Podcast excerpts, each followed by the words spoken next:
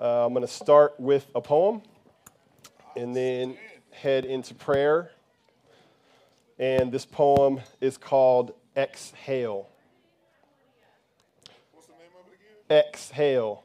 Not to be confused with Waiting to Exhale, which is a movie with Whitney Houston back in the day. Do you remember that? Remember that? All right, exhale. There will be a day when I rise above the clouds, when my head cracks the sky and savage clouds will enfold me. And I am lifted by wind, and I am roar and breeze and sun dawning glory. And I will rise like the sun breaking the plain of horizon. And I will see him face to face.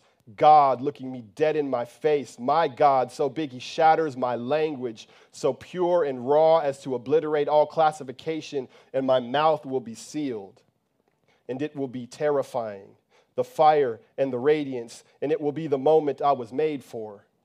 I was made for this. I was made for something, someone so high, so high I can't, so high, so holy I fail, so holy, eternal. My mouth is broken, words are kindling. Words like infinite, omnipotent, everlasting, only placeholders like gum wrappers upon which we try to scrawl the universe, scraps of paper in a cyclone, toothpicks trying to prop up mountains.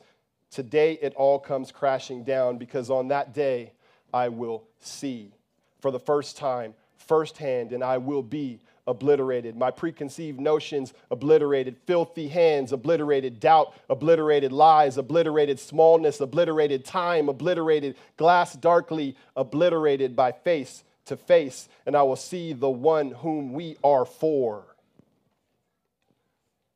And all my excuses and reasons will die before they can even reach my lips, obliterated. Only one word, one name will survive the journey Christ in me, the hope of glory, God in man, radiantly waiting for flesh to be burned away, a hidden treasure and deflector of the holy wrath to come, the Son who makes me into a son. And I will see God, the ferocious one, within whose palm I am the merest speck of dust. I will stand before his face, his, maje- his majesty threatening to thrash every molecule apart from every molecule, moorings obliterated, bones obliterated, and he has actually looked into and meditated upon my heart. Insignificance obliterated. Trying so hard to be someone obliterated author of the sun and hearts and air and words and love, holding my face, looking into my eyes. Confusion, obliterated. Homelessness, obliterated. Tears, so many tears wiped away, for He is God, but He is also Father and home. And I will go home and see my Father face to dazzling face and perfect love will once and for all snap the neck of fear. And I will exhale. That's exhale. Thank you. So let's pray. Uh, Lord Jesus, I thank you.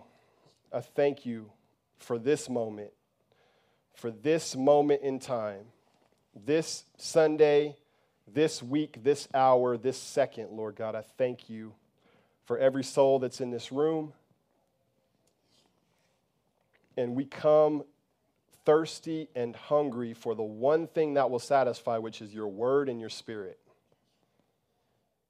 There are so many things in this world that, so many distractions, so many shiny things that, that collect our attention, that demand our attention.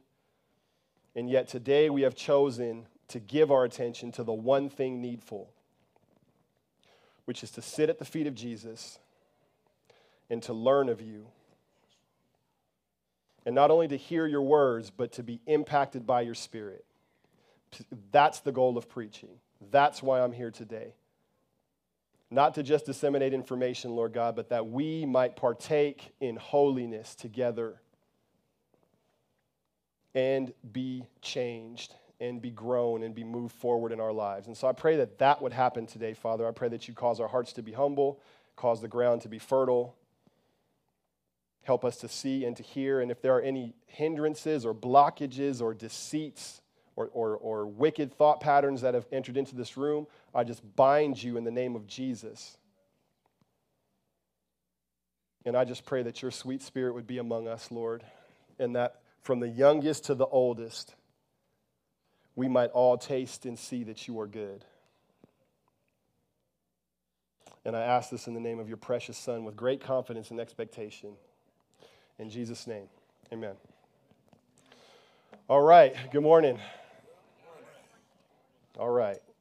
Uh, so, my name is Johnny Levy. I'm one of the teaching elders uh, at Aletheia Church, and I will be teaching out of the ESV.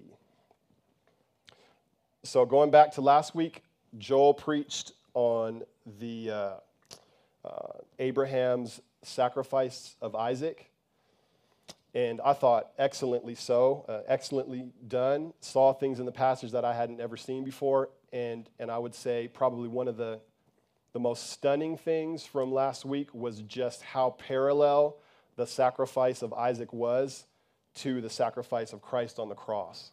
And so we get to see in that in that early early stage of history, right? Like this is the the beginning of the Christian story in the sense that God chooses his family, right? God chooses a people and then God begins to tell his story through that people. And at the very beginning of that story, we get to see the crucifixion. We get to see that story prophesy the crucifixion that would fulfill all things. And I thought that that was stunning. Another thing that we get to see is Abraham's faith in action, right? Like, like a faith that is intended to be an example for us and a witness to us and, and to show us, in some sense, our destination you know, by looking at somebody who God blessed so abundantly with such a faith testimony that it's hard for us to even imagine having that much faith. And in that, in, and in that moment, God tells Abraham to take the son of his heart and to stab him on an altar. And Abraham does it without question, right? He goes without question and prepares because he, he believes that God is who he says he is, and he believes the promises that God has given him, and he believes that, no, God will, if God has me go through with this, he's going to raise him from the dead because he promised me that I would become many nations through this child who he's telling me to kill. And so we get to see that contradiction, right? The paradox where God says, Here's the fulfillment of the promise, Abraham, the thing you've been waiting for for 30 years. Here it is. I give you a miraculous son. And then, and then, the, and then the next thing he says is, Oh, now go kill him in the idea that so much of the faith walk is reconciling, is, is living with paradox, living with contradiction. And the only way out of con- that contradiction for him was simple trust. And I thought that, that point was highlighted so well. We're going to continue on that. But in some sense, I'm going to use a phrase here that's going to come back. In some sense, what we see God doing with Abraham is drawing a man so, so much towards himself that he's willing to cut ties with everything else. There's literally nothing that Abraham wouldn't have given up for God. And God says, Now I know, right? When, when, at that moment, when God provides the ram, he, he, he looks at Abraham and he says, Now I know that you wouldn't even withhold your, your precious son from me, that you wouldn't withhold anything from me. Um, and God blesses him in that. And so, so there is this, this idea of cutting ties, right? This idea that there was nothing in Abraham's life that he was going to allow to compete with the sovereignty of God in his life. Amen? All right. So now we're going to head into the next passage, which is the death of Sarah. And there are some words that are going to keep coming up. So I'm going to, I'm going to give you like this whole kind of download of the different words that are, that, are, that are super important throughout the narrative not just the narrative in Scripture, but then, then as we go to Hebrews and that narrative is summarized again, and then there's information added to it. I'm going to pull from all that uh, to, give, to give this sermon. So the first term is bride. I want you to tuck that one in your mind. Sojourner. And then there's a couple synonyms for sojourner that, that come up in the text sojourner, stranger, exile, that kind of grouping of concepts. City and country, right? There's a, there's this idea of another city or a different city or a better city that's being waited for. a city with foundations. That word foundations is going to come up. And then the word temple is going to come up. I'm going to read through them one more time because, again, I'm going to, I'm going to trace these all through the, through the passages. Bride, sojourner, stranger, exile, city, country, foundations, and temple. We're going to talk about the tension between the promise versus the practical. All right? So the promise versus the practical, and how sometimes those things can be in contradiction, which will just be the continuation of a theme that's been going since the beginning. A question What is it about the quality of mourning that can help us with our longings? Right? What is it about the quality of mourning that can help us with our longings? How is Abraham's walk a lesson for our mindset in the world? Right? Y'all know I like to get practical and get hands on with things. And so, how does this, this scripture, this story of a man who lived thousands of years ago, how does that impact how I live and walk, walk in my life? Next question What are we really longing for in the end? What are we really, we experience longings. Who here experiences longings? Right? Like, you know, who feels intense longings? Who feels often that those longings are disappointed? You don't have to raise your hand, every hand would be raised. And then lastly, what is the significance of cutting ties? Okay, what does it mean to cut ties? And where do we see examples of that within the text?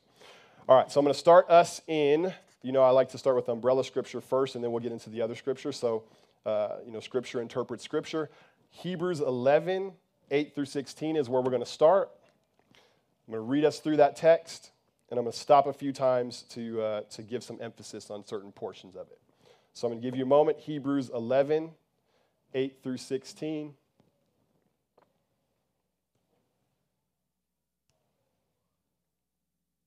Now, starting with 8. By faith, Abraham obeyed when he was called to go out to a place that he was to receive as an inheritance. And he went out not knowing where he was going. By faith, he went to live in the land of promise as in a foreign land living in tents with Isaac and Jacob, heirs with him of the same promise, for he was looking forward to the city that has foundations, whose designer and builder is God. Okay, so he, right, we're going back to the, he's referring to the old text, but then there's some things about Abraham's motives uh, and mindset that are revealed here, right? God gave him this promised land. He said, I promise this land to you and then he gets to run around in it like none of it's his, right? The practical did not line up with the promise in his lifetime or in the lifetimes of many of his children after him. So there's that, that, uh, that emphasis on the idea of promise. This promised land is yours. Oh, but you're gonna, it's going to appear to you and feel to you for your whole life like a foreign land. And what do you do with that, right? And then the idea that in his wandering, he was actually looking forward to something even beyond the fulfillment of the promise for land. Because what he was in expectation of was a city whose foundations were of God himself. Right? He was looking forward to an, an even different city than that. We don't get into that. By faith, Sarah herself received power to conceive even when she was past the age, since she considered him faithful who had promised. Therefore, from one man, and him as good as dead, were born descendants as many as the stars of heaven and as many as the innumerable grains of sand by the seashore. These all died in faith, not having received things promised, but having seen them and greeted them from afar, and having acknowledged that they were strangers and exiles. Everybody say, strangers and exiles, strangers and exiles. on the earth. For people who speak thus make it clear that they are seeking a homeland. All right, emphasis here, right? If you're a stranger, if you say, I'm a stranger in this land, I'm an exile in this land, you're actually making a statement, right? And the statement that you're making is, I am seeking a homeland. I haven't found my home yet. You're making that statement by saying that you're a stranger and an exile, that you're waiting for something. Now, on to 15. If they had been thinking of that land from which they had gone out, they would have had opportunity to return. But as it is, they desire a better country. Everybody say, better country. Better country. Come on. That is a heavenly one. Therefore, God is not ashamed to be called their God, for he has prepared for them a city. God has prepared for them a city. That gets me pumped. All right, so let's jump back to Genesis chapter 23, and we're going to go through the primary text. All right, Gen- Genesis 23, death and burial of the bride. See what I did there? The bride. Y'all remember? Remember that word? Okay. Death and burial of the bride. Sarah lived, oh, sorry, this is verse 1, chapter 23, verse 1. When you get there, say word. Okay. Come on. Vanilla ice. All right. Sarah lived 127 years. Yes, I did not stutter. Sarah lived 127 years. These were the years of the life of Sarah. And Sarah died at Kiriath Arba, that is Hebron, in the land of Canaan. And Abraham went in to mourn for Sarah and to weep for her. A couple things to note here. Abraham, at the time that she's 127, Abraham is 137. He was 10 years older than her. How long were they married? At least 72 years, right? Probably closer to 100, but at least 72 years. Because at the time that Abraham leaves uh, and follows the call of God, he's 75, right? At the time she dies, he's 137. You do the math, and that's 72 years. So if they had gotten married like the day before he left, that's a 72 year marriage. But we know, you know, common sense would say that he was married prior to that. So who knows? 80 years, 90 years, 100 years. Can you imagine being married to somebody for 72 years plus? Can you imagine being married? What? Go ahead. Come on, preach it. Yes, he can. Rob can. Come on. He said, I love my wife. That's what he's saying. And I say amen to you because I love my wife. All right. So he was, you know, mar- married for that long, right? What happens when you marry somebody? You become one, right? And he's lost, he's lost that. He's lost that. In his wandering, you know, we, we know he's been through many trials, he's been, been through many disappointments. He's also seen God's glory, but it's been a, it's been a, you know, a gritty, he's got a gritty story with a lot of pain in it. And now we have him losing his wife of, you know, 72 plus years. And that's a painful thing. He loses the bride. Now, we're going to get into this more as I have time, but there's an, there is a sense in which when we lose the things we love, right, that our love is relocated. Now, here's what I mean um, Sarah's no longer with him, but she is somewhere else, isn't she? Amen. Right? So it's almost like as we go through life, more, more and more things, especially as you get older, right? Like as you get older, you be, become you begin to become more acquainted with loss. Am I wrong or right? You know, I'm only 46, but you know, I know more about loss than I did when I was 26. Right?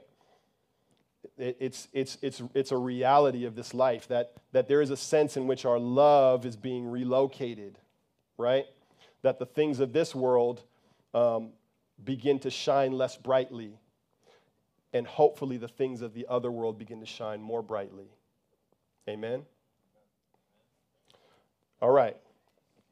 And Abraham rose up from before his dead, now we're in verse 3, and said to the Hittites, I am a sojourner and a foreigner among you. Somebody say, Amen. Amen. This is what he said. That's, that's what he leads out with when he goes to these Hittites. He doesn't go to the Hittites and say, Hey, y'all, this is my land. God promised it to me.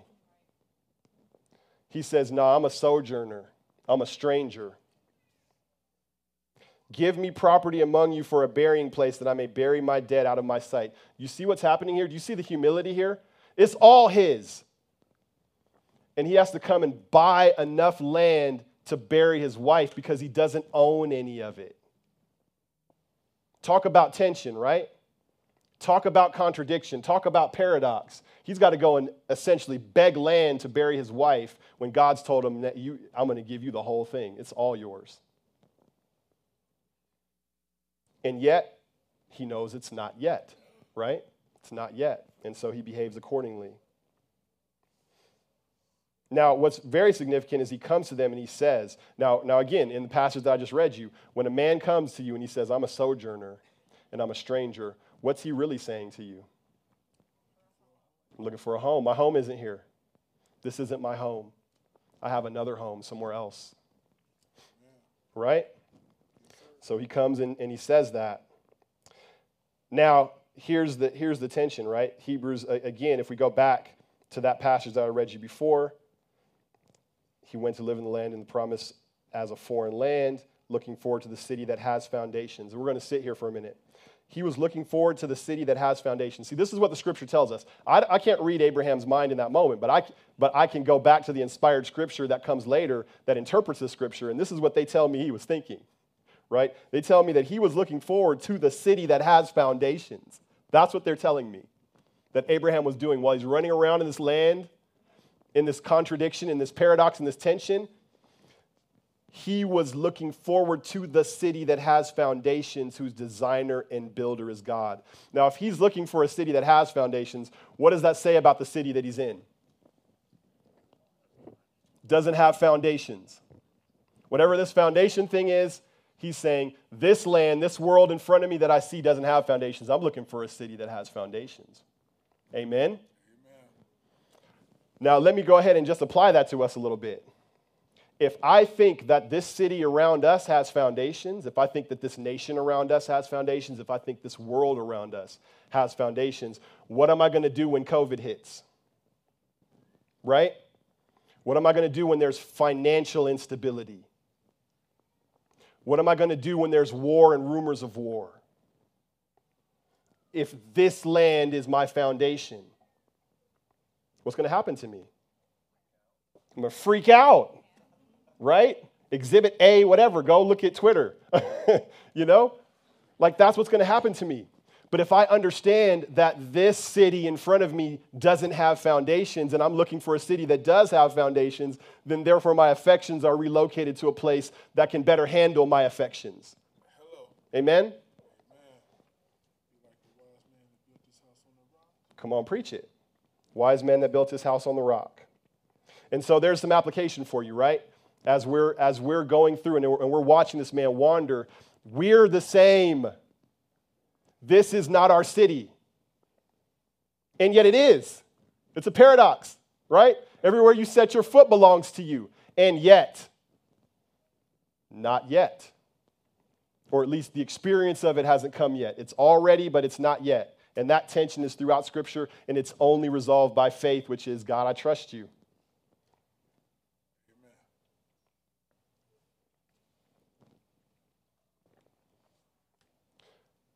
And I will say that one of the ways that God reminds us that this is not our land is through loss.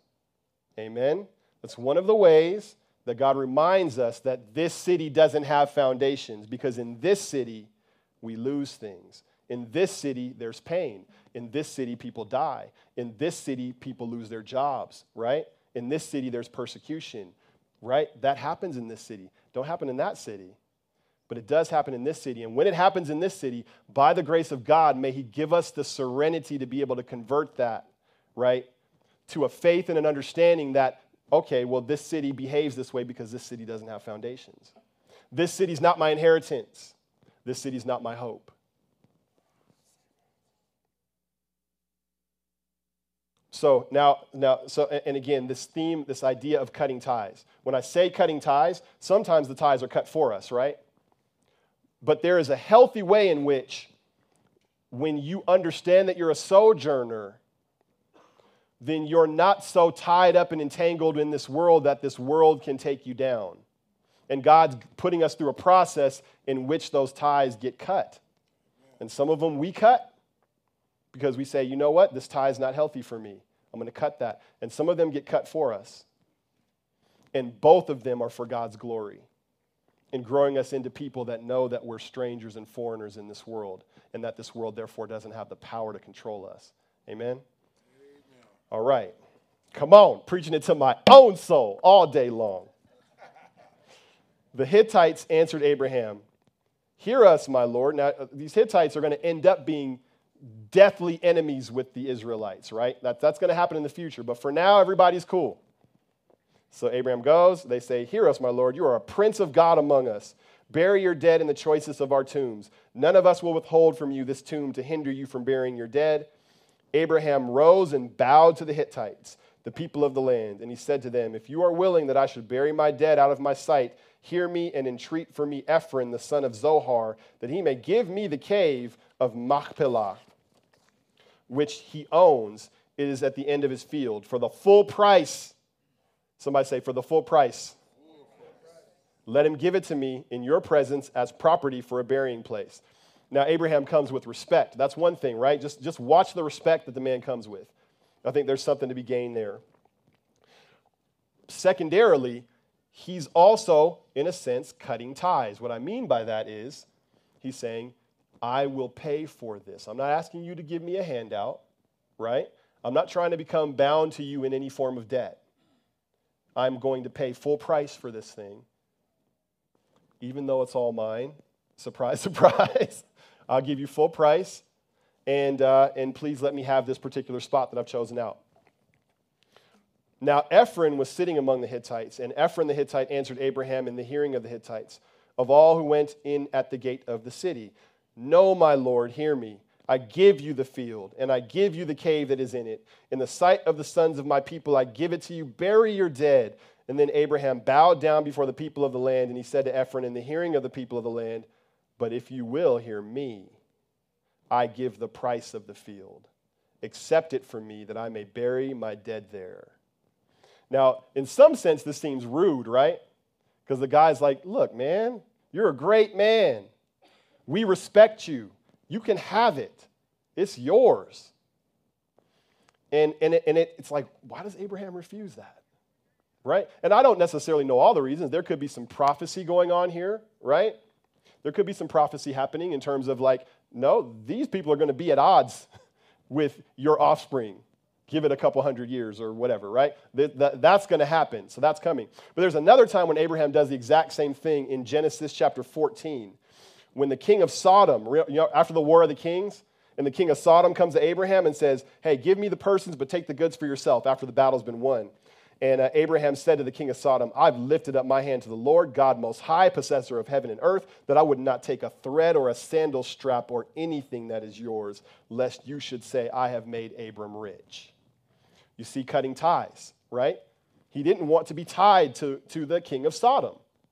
He didn't want to owe the king of Sodom anything. He didn't want the king of Sodom to be able to exalt or glory over his life, saying, Look what I did for Abraham and his successes because of me.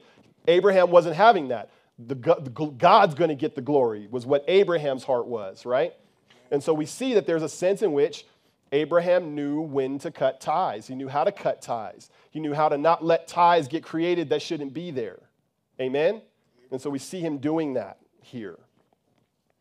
Part of being a sojourner, right? Part of being an alien, part of being an exile, part of knowing that your hope is somewhere else besides the favor of man in this world.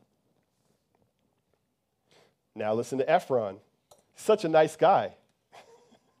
My Lord, listen to me. A piece of land worth 400 shekels of silver. What is that between you and me? Bury your dead. Abraham listened to Ephron, and Abraham weighed out for Ephron the silver that he had named in the hearing of the Hittites 400 shekels of silver, according to the weights current among the merchants. So the guy says, Hey, man, don't worry about it. 400 she- what's 400 shekels? And, and Abraham, all he hears is 400 shekels. There it is. Here you go. Wait it out. I will pay for the land. I'm not going to take it as a gift from you. And again, with respect, right? He does this with great respect. You know, now I'm, I'm not necessarily impugning the man's motives. I am saying Abraham knew, and often we have to know what ties we need to not make, right? There's certain ties we don't want to make. Sometimes a gift's not a gift. That one's for free, right? Sometimes a gift's not a gift. Sometimes a gift has strings attached to it and we need to be free. So the field of Ephron and Machpelah, which was the east of Mamre, the field with the cave that was in it, and all the trees that were in the field throughout the whole area, was made over to Abraham as a possession in the presence of the Hittites before all who went in at the gate of his city. After this, Abraham buried Sarah, his wife, in the cave of the field of Machpelah, east of Mamre, that is Hebron, in the land of Canaan. The field and the cave that is in it were made over to Abraham as property for a burying place by the Hittites. And that is the word of the Lord. Okay? So that's we're through the chapter. So, uh, so the rest of my time up here is going to be continuing to kind of draw that application out of the text, and uh, and then to begin trying to paint a better picture of what it means to be a sojourner in the land, and then what that better country is like. Quick summary Abraham grieves over his bride, right? He grieves over the bride. We see one more stake that he has that ties him to this earth being ripped up, right? Last week it was his son, right? He had to give up his son. God returned it to him, but, but, but God wanted to see that, that, that he wasn't going to withhold it from him. So, so we see this consistent cutting of ties for Abraham, some that are being cut for him, some that he's cutting himself. Abraham must go and purchase a, a burial site now. And there we have the promise versus the practical. This is his land, but he's got to still go buy a cave to put his son because it's already and it's not yet. And he's got to live in that tension. And the way that he lives in that tension is through faith. That it's okay. It's okay for Abraham that he's got to go and beg for some land when God told him it all belongs to you. It's okay for Abraham because he has faith. Has such faith that God making these promises to him carried weight with him even though he didn't get to see the fulfillment of the promises in his lifetime. See, that's faith, right? Amen. That's faith.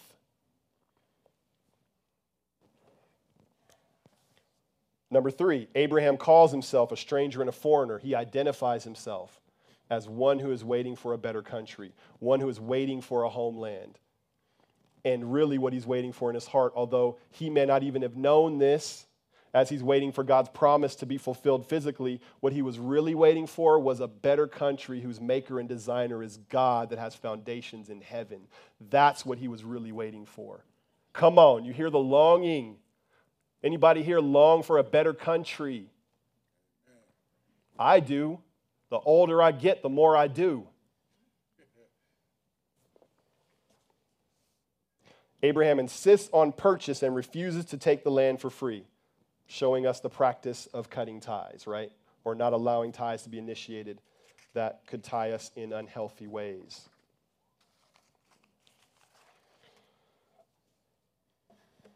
So, what does it mean to look for a city with foundations? I'm going to go back to that because that, that phrase, man, you know, this idea that, that he, as he wandered through the land, what he was really looking for was a city with foundations, right?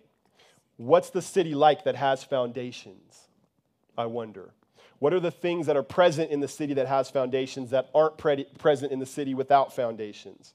I'm going to read you a scripture that's going to talk about that in just a moment.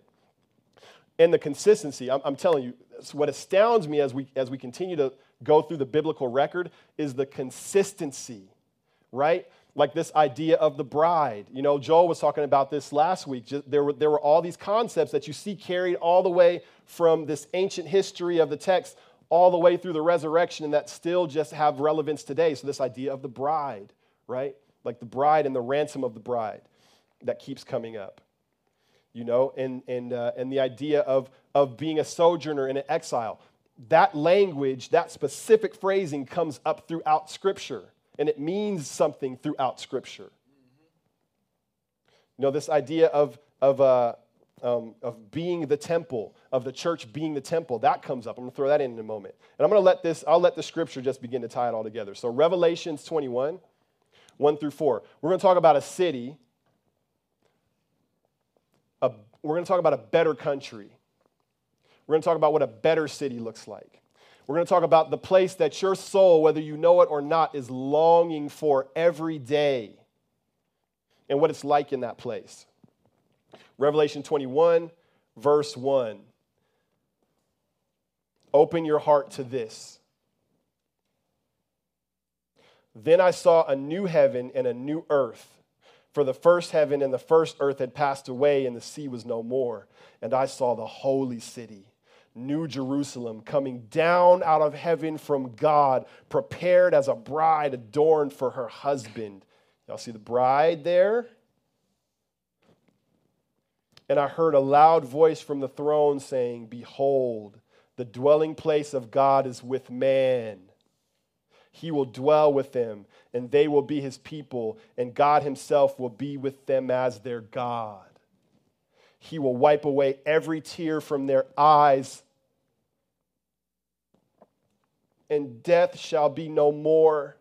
Neither shall there be mourning, nor crying, nor pain anymore, for the former things have passed away. No more tears, y'all. How does that sound to you? When does that sound most beautiful to you? The idea of no more tears, no more pain, no more death. When does that sound the sweetest to you? Say it again. When you're hurting. Anybody in here hurting? Anybody in here, does it sound like good news that there will be a time when there will be no more tears? That this is temporary? So we see in this passage the bride is restored, right? Now, what we see with Abraham and Sarah is he's been bereaved of his bride, right?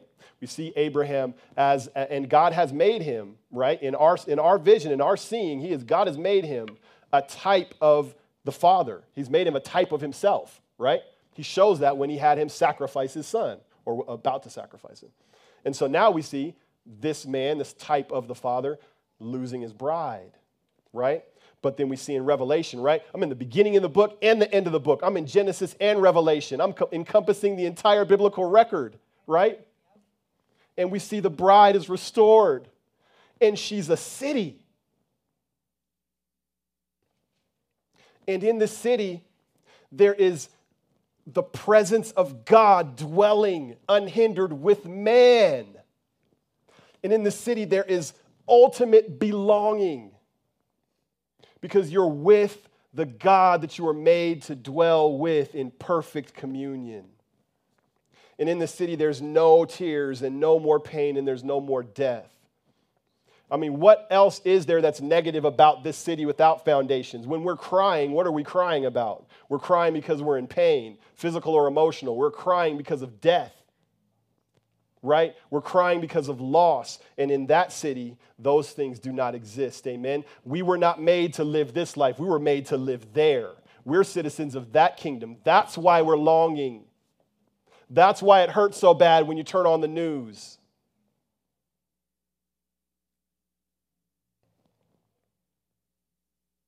To have the worship team come on up.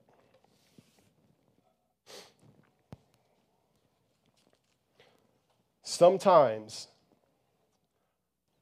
in order to endure what's in front of us, we have to be able to take a deep breath and remember that there will be a day when we get to exhale, right? There will be a day. There is a city that we were made for, and one day we will be in that city, but not yet. We got work to do while we're here. God's got work to do in us. God's preparing us for that city. Amen. And when He's done, we're going to be able to dwell. The bride will be restored. We will be in perfect community, perfect peace. That anxiety that you feel in your chest will not, you will not wake up with that anymore.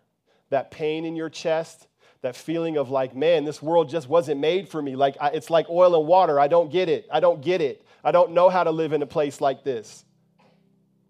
Of course, you feel that way. You weren't made for this city.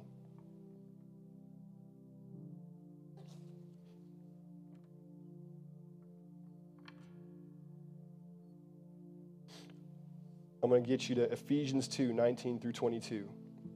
Ephesians 2 19 through 22, and then we're going to, we're going to, I'm going to pray us into worship. So then you, uh, Ephesians 2 19 through 22. So then you are no longer strangers and aliens. Somebody say, Amen. Amen. But you are fellow citizens with the saints and members of the household of God, built on the foundation of the. You see that word foundation, right? You see those words, strangers and aliens built on the foundation of the apostles and prophets, Christ Jesus himself being the cornerstone, in whom the whole structure, being joined together, grows into a holy temple in the Lord. What do we get to see in Revelation descending from the sky? The New Jerusalem. Man, it's people, y'all. that glorious thing that we got to see descending, that thing that will take your breath away. That is his church, restored to her beauty for eternity. In him, you also are being built together. You also are being built together into a dwelling place for God by the Spirit. I want you to repeat after me I am being built into a dwelling place for God by the Spirit. See, that's what's happening, right? And it is necessary that we go through what we're going through here. And I know, man, when I say, hey, you gotta, gotta cinch your belt, cinch up your belt, cinch up your belt and keep going. Because I know it's hard. Like, I know, man. I know. I know it's hard. But there is an end to it, my friends there is a perfect and a beautiful end to what you're going through. And what you're going through is being used, whether you can feel it or not, whether you can sense it or not, whether you can properly interpret it yet. It is being used to make you into a fit dwelling place for the Spirit of God. Let us pray. Uh, Lord, I thank you for these people. I thank you for the fellowship that I, I get to feel on this pulpit as I get to preach your beautiful word to these faces and to these hearts. And to know, Lord God, that there is a heart in here that needs to get encouraged today. There is somebody in here who feels like it's too much. And how do I continue to endure? And there are people in here that need to be reminded no, it's not strange, my friends. You're a stranger and an alien in this world, and it's to feel like that. But you have a better city coming, and it's to be worth it. And the only way that a person could possibly accept that coming from my lips is through faith. And so, Father, I pray that you would give the miracle of faith to your people for us to believe our way through the paradoxes, believe our way through the contradictions, and to have a settled heart, have our affections properly set on things above and not on things on the earth for our life is hid with Christ in God. See, that's where our life is. It's not here. It was never here.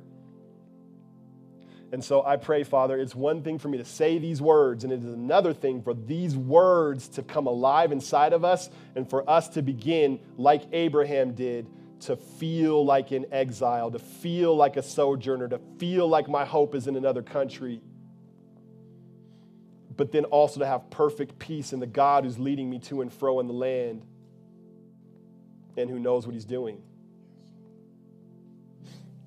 So, if there's anything that I would pray for the people in this room who are hurting, it is that the peace of God would arise like the day star in their hearts, and that they would be filled with the faith and the peace that surpasses understanding to where it's like, I don't have to understand to trust you, Lord. I don't have to understand. I'm not waiting to understand before I'm going to let my heart rest, but that we by faith would allow our hearts to rest, that our hearts would be allowed to rest right in the midst of the paradox, right in the midst of the contradiction, right in the midst of walking up that mountain to slay your son with a knife because you don't understand why God asked you to do it, and yet somehow having peace because the character of God has become so beautiful to me that I'll go wherever He says. Do that, Jesus. Do that in my heart. Do that in the hearts of my family. Do that in the hearts of your church. And we will give you the glory in Jesus' name. Amen. All right, so we're heading into, uh, into our response time. And I'm going to read a quote to kind of continue to help us to just bathe in what the Lord is doing. This is a, a quote from Mere Christianity by C.S. Lewis. And he says here If I find in myself a desire which no experience in this world can satisfy, the most probable explanation is that I was made for another world. If none of my earthly pleasures satisfy it, that does not prove that the universe is a fraud. Probably earthly pleasures were never meant to satisfy it, but only to arouse it, to suggest the real thing. If that is so, I must take care on the one hand never to despise or to be unthankful for these earthly blessings, and on the other, never to mistake them for something else of which they are only a kind of copy or echo or mirage. I must keep alive in myself the desire for my true country. Y'all heard that? My true country, which I shall not find till after death. I must never let it get snowed under or turned aside. I must make it the main object of life to press on to that country and to help others to do the same. Amen? That's C.S. Lewis. When we lose the things of this world that he's talking about here, it also serves to prove to us that we were waiting for another country, that our longings were not of this world, but that our real longing is for that other city. So, if you don't know Christ, I have tried, as I always do, to show you the best I can through words and by the power of the Spirit the beauty of God, the beauty of who He is, the beauty of His promises, the consistency of His testimony. Amen? And if that's calling to you, if you don't know Jesus, and if that picture, uh, if you find in yourself a longing for another country, I want to tell you something. You can go there. You can go and be who you were made, made to be and be with the one that you were made to be with. Don't let the moment pass you by. Right? Those uh, only those the only ones that aren't going to be in heaven are the ones who exclude themselves. And so if you hear the Lord Jesus calling you, I would encourage you to say yes. I would encourage you to turn and to face it. I would encourage you to get prayer. I would encourage you to share it with somebody and to explore that road. A call to repentance. So often we're repenting because we thought the things of the world would satisfy us so much so that we went and deviated around God's plan to go get what we wanted. And I want to encourage you if that is if that is what God's bringing up, is a sadness and a grief or a loss over the things which you've pursued instead of the right kingdom, instead of that beautiful country, and you've settled for something that's just a dim replacement that will never, ever su- suffice you. Then I want to encourage you to repent because that's God's response is to repent. To repent and to rejoice that He has forgiven you because He slew His own Son that you might not have to pay the cost for your sins, which you deserve to pay in full call to giving. When we're giving, we are also giving testimony that we're citizens of another country and not citizens of this country with its currency and its presidents printed on it. Amen? And so I, I, I would call you uh, again to, uh, to uh, as the Lord bears witness with you between you and the Lord, we have places for giving on either side of the altar, and we also have places for communion, which is a call to, com- to, to remembrance, right? like it is a, it is a, a, um, a way that we observe and we wait for Jesus until he comes back and we remember what he did for us. We remember that he, through his precious blood, brought us into the covenant and made us citizens of another country. Isn't that something? That's the moment when it happened. That's the moment, right, when that thing that Abraham was longing for and didn't even have words for was offered to man through the blood of God's Son. And finally, a call to prayer. So, uh, so if you want to be prayed for, man, I always, I know, I, I know, I, I just, I push hard on this one because I don't want anybody to leave this, this room not having eaten and drunk all that God has for you to eat and drink. And part of that is prayer. Part of that is, is, is being authentic and being visible and letting people know what your struggle is so that you can get prayed for because the prayer of the saints has power. And so I'd encourage you for any reason, if there's any tingling in you or any um, longing in you or, or desire or thought that you should get prayed for, please get prayed for. If not by me, I mean, I, I definitely will pray for you. I mean, we've got the, the person next to you will pray for you. If you want to pray with a woman, we have my sister over here who will pray for you. And so, uh, so please, uh, please go ahead and take advantage of that. Let's continue to worship.